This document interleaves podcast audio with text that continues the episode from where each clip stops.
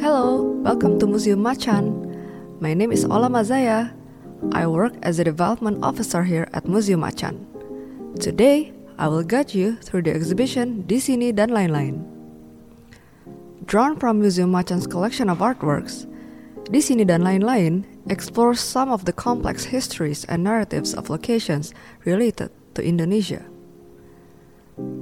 The title translates as here, etc., and references a line in Indonesia's independence declaration read by Sukarno on the morning of 17 August 1945, where he stated, We, the people of Indonesia, do hereby declare the independence of Indonesia.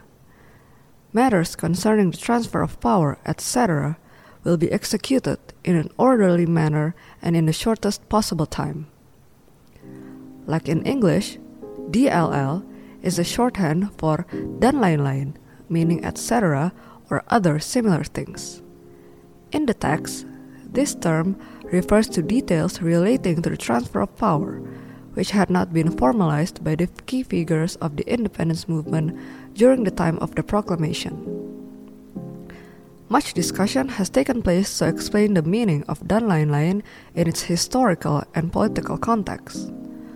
However, in this exhibition, the phrase dan lain-lain serves as a starting point to think about the complex conversations that arise today about the multiple and sometimes conflicting ideas of locality. For example, the role of women and their absence from the central art historical narratives, impacts of development on the environment, political violence and the abuse of power, as well as the religious and ethnic diversity that frames so much of the Indonesian's identity. Take a walk along the corridor. You will find a recording of Sukarno reading the Indonesian Declaration of Independence on the monitor. Allow yourself some time to watch and listen to the recording. This record is an important archive relating to the Indonesian Independence Proclamation in 1945, an event that happened opportunistically in haste. By the end of July 1945, the Allies called for the surrender of all Japanese armed forces during World War II. On 15 August, days after two atomic bombs were dropped in Hiroshima and Nagasaki, the Empire of Japan surrendered to the Allies. The Japanese authorities were ordered to maintain the status quo until the arrival of Allied forces in the East Indies. Realizing the vacuum of power, the Pemuda or Youth Alliance group in the Indonesian independence movement urged Sukarno to declare independence. In the early hours of 16 August, members of Pemuda decided to take Sukarno and Hatta to the town of Rengas Dengklok in Karawang Regency, West Java. They forced Sukarno and Hatta to declare independence immediately. The group later returned to Jakarta in the evening, where they gathered and seized the opportunity to draft a Declaration of Independence text.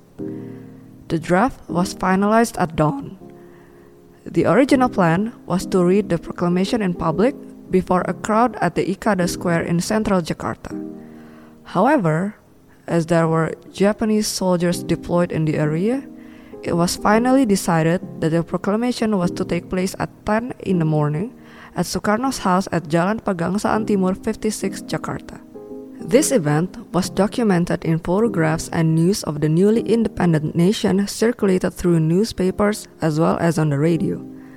Media outlets received copies of the Independence Declaration text. Contrary to popular belief, there were neither video nor audio records of the actual event.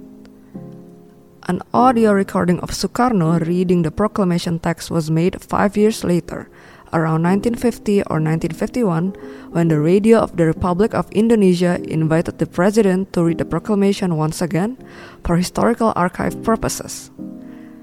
The master recording of this reading was sent to Lokananta Studio in Surakarta and made into copies of vinyl records to be distributed nationwide.